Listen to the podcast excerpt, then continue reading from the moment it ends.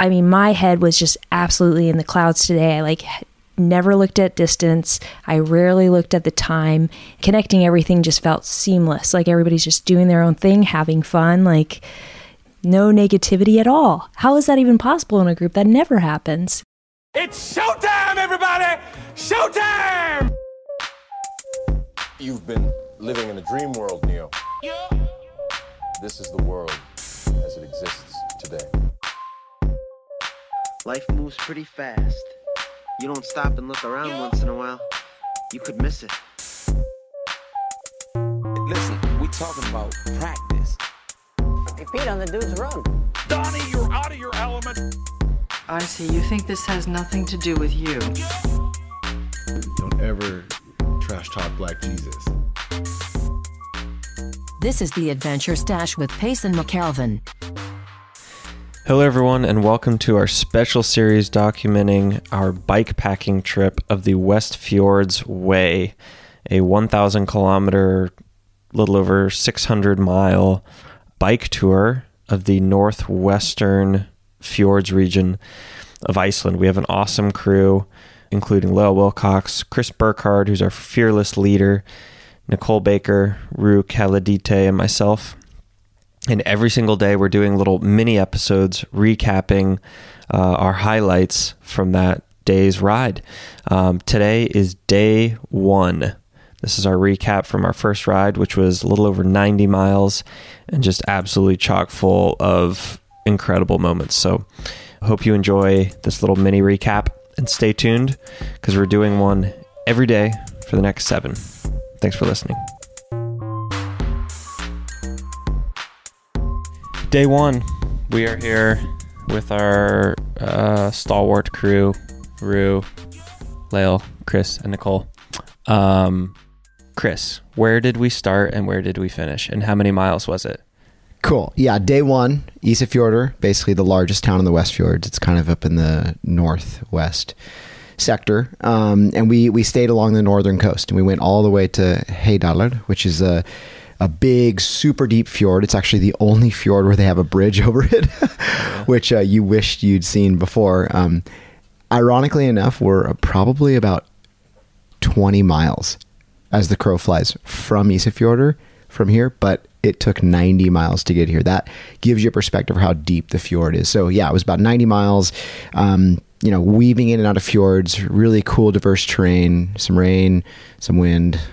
We'll talk about it all. But that was day one, and tomorrow is kind of a similar day on tap. We take off from here, 7 a.m. And for ride time, it took us about 8 hours to do the full, or maybe 6.5 hours of ride time. 6 moving, yeah. I think, and we were out there for 10. We had some chilling. We're gonna get into it. It was a rad day. It was an epic day. And lots of field trips. Yeah. What was your favorite part? What was your favorite highlight? Part? Yeah, I'll give mine. I mean, to be honest, it's weird to me when you preview a route and you drive it, because you're kind of for me, it's just a little bit we're going to go through all this again. I kind of like to be surprised, and I want the crew to be surprised. And that was obviously such a big part of it, was wanting everybody to be a little excited, and not that it was lackluster driving in. It's beautiful, but I was just shocked at how much I enjoyed riding this part of the coast. I've driven this section of coast probably 30 times, right? It's long, it's arduous. You're usually just when can I get to the hot spring? When can I get to Ísafjörður? And to go slow, I took in so much, little sections of coast. And to me, that was my favorite part, was just slowing down and appreciating this little bit and realizing how joyous it was. And honestly, seeing everybody else's expression, mouth open, forgetting to eat, kind of so excited, and just taking it in, that was rad to me, and I feel it fueled me in some way. And then, as everybody else will talk about, we stopped at all these cool little spots in the past that I just haven't taken the time, and that was so enjoyable. It was kind of like touring and bikepacking in its best form. Yeah, no, I would agree. I mean,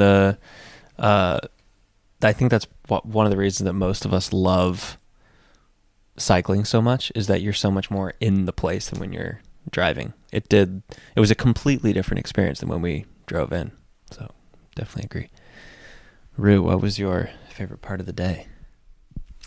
You know, I think it's both of our first times riding with Nicole, and then we rode with Chris a little bit before in California, and then this is my first time riding with you. Not my first time riding a flail, but you know, it's all these, it's like a different dynamic of all these different groups, and then seeing just like, right, the reactions to things, and then the smiles. And I know we talked a lot about the wind yesterday, but then to actually feel it as a headwind, but then more as a tailwind, where I kept like looking over to Lael, and we're going uphill, and we're going 25 miles an hour with a tailwind, and I look at her, I'm like, my e-bike's off, you know, like riding this fast with like a loaded e-bike. So, you know, just kind of felt like you're flying, and then fly with all these people, like whether that's into a headwind and you're flying and all these jackets are like ripping around, and then it's the totally opposite way where you're flying uphill. I mean, yeah, that was cool, like an action movie. Yeah. Yeah, and to clarify, Rue is on an e-bike because she's carrying a ton of photo equipment, cameras and stuff, and documenting the whole thing, but has to ride with the e-bike off a lot of the time because the route is so long that she has to conserve battery. So that's a whole dance that she's managing also. But yeah, and then with the head and tail wind, Iceland is windy, but our route goes around all these fjords, which means that we're going in one direction for 20, 30, 45 minutes, and it could be a ripping headwind, and then you make this U-turn at the end of the fjord, and then you just have a ripping tailwind for 15 or 20 minutes. So it's this weird, almost like polarized style of riding where there's like two flavors a lot of the time, which is really interesting. So anyway, yeah. And then Lael. Yeah, my favorite moment on the bike was when we finally made the turn from the final headwind and hit the dirt, and then we were just like ripping to our end point, yeah, almost until we turned back into the wind.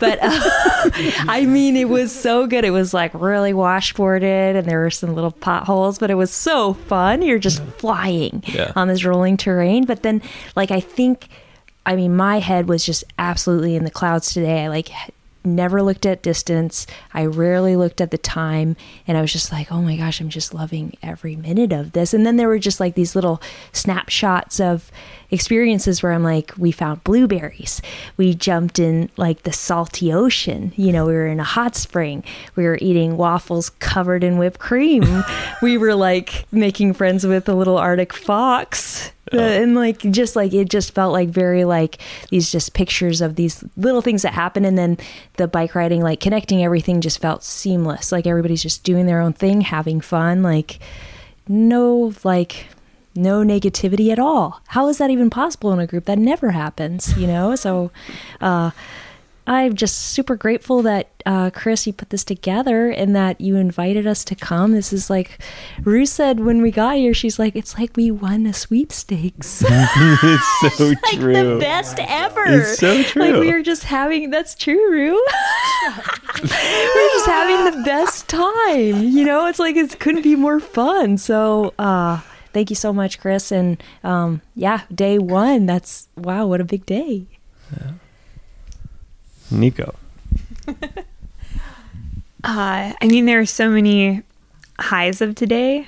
But I think for me, I spend so much time riding alone that just kind of being in the group and hearing stories and laughing and just being goofy, it just really made the day beautiful. And I think my favorite story was just Chris kind of giving some outlandish context to where we are, and we're riding, and he's like, oh, right around this area there was a polar bear who got on this piece of ice, I think off of Greenland, is that right? And he floats over to Iceland, and which is very far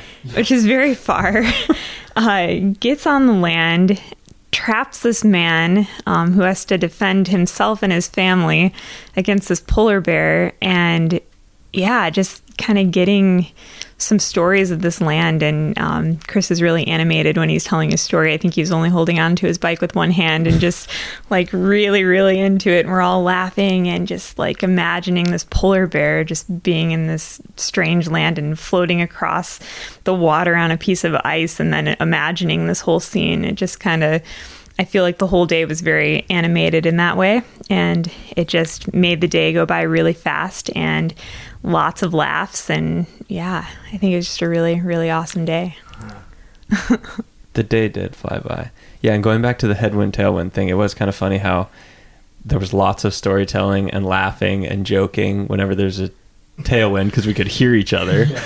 And then the other half of the time we were just like getting through the headwind, and it was pretty quiet in terms of talking, very loud in terms of wind. Yeah. I think my favorite part of the day was seeing my first glacier in person, and it wasn't even close. I mean, how far away do you think that was? 10 miles? Squirrelflies? Yeah, 10, 15 miles away. It was just visible sort of between these two mountains, and it was just this monstrous expanse of blue, like otherworldly blue, blue ice, and it looked just like this blue mountain, and it looked so foreign and just imposing and like magical in this crazy way. And Chris, it was funny because I was just freaking out, and Chris was so dismissive because he was just like, dude, wait, that's nothing, we'll be so close to a way bigger one in a couple days, just wait. And I was just like, no, but look. So that was really fun. I thought it was pretty funny how someone said earlier how we were just kind of looking around, gawking, making jokes, and I think most of us forgot to eat and drink most of the day. And then right towards the end, some folks kind of bonked hard, and then Lael just fortunately found this massive section of blueberries, and we just had this total gorge sesh on blueberries for like half an hour. That was amazing too. Never a happier moment than stumbling upon a blueberry field. Absolutely.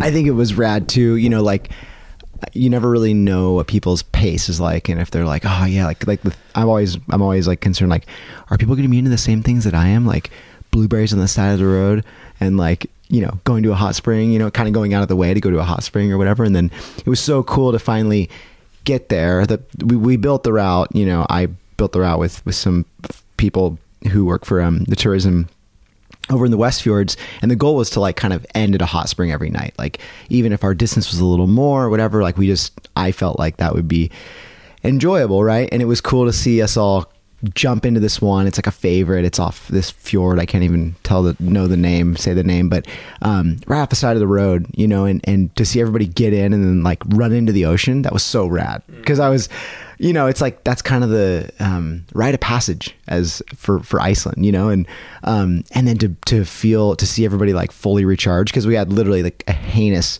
20 minutes after that of rain, and it's all cold, but we still like retain that like smile and energy of just like that. Probably the worst 20 miles of the day was that last section, but stopping for blueberries was like such a highlight, and stopping at a hot spring, it's like, it's such a rejuvenating experience to basically be able to kind of have this geothermal water that really like it kind of fuels the whole country in some capacity, and be able to like immerse yourself in it. Right. Like, I think that's a interesting thing. It's kind of like you're communing with this environment, because this whole place is volcanic. If you were to dig down far enough, you'd hit, you know, lava after you hit hot water, and to be able to like experience that and realize that this is why Iceland was settled, and this is why it was even possible to be here, because of that. Like every place there's a hot spring, there's a town.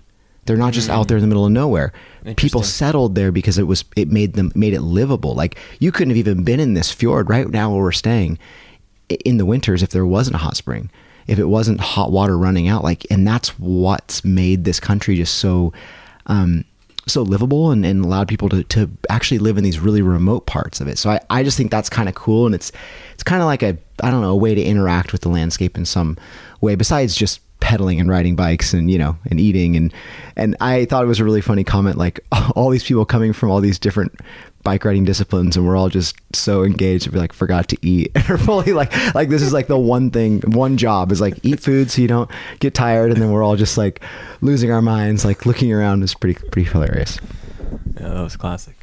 Well, do we want to do a quick preview of tomorrow, or was there anything else that folks wanted to touch on? Mañana. So tomorrow is pretty much the same distance. We kind of cruise from like I'd say the northern section of the West Fjords, where we are now, at this little kind of, it's not even like a village. I think it's like a little valley in the fjord called Heydalur. And we come from here, which is kind of littered with hot springs, and we rip sort of through this like pretty big stretch of just like, we're going overland now. We're kind of leaving, I actually think we're leaving like the Greenland Sea, whatever this is called, like this northern sea, and we're heading kind of more easterly direction. And tomorrow we sort of wrap around this little kind of almost island feature, and then we finish the day. And luckily we finish the day again at another tiny village that basically has a hot spring.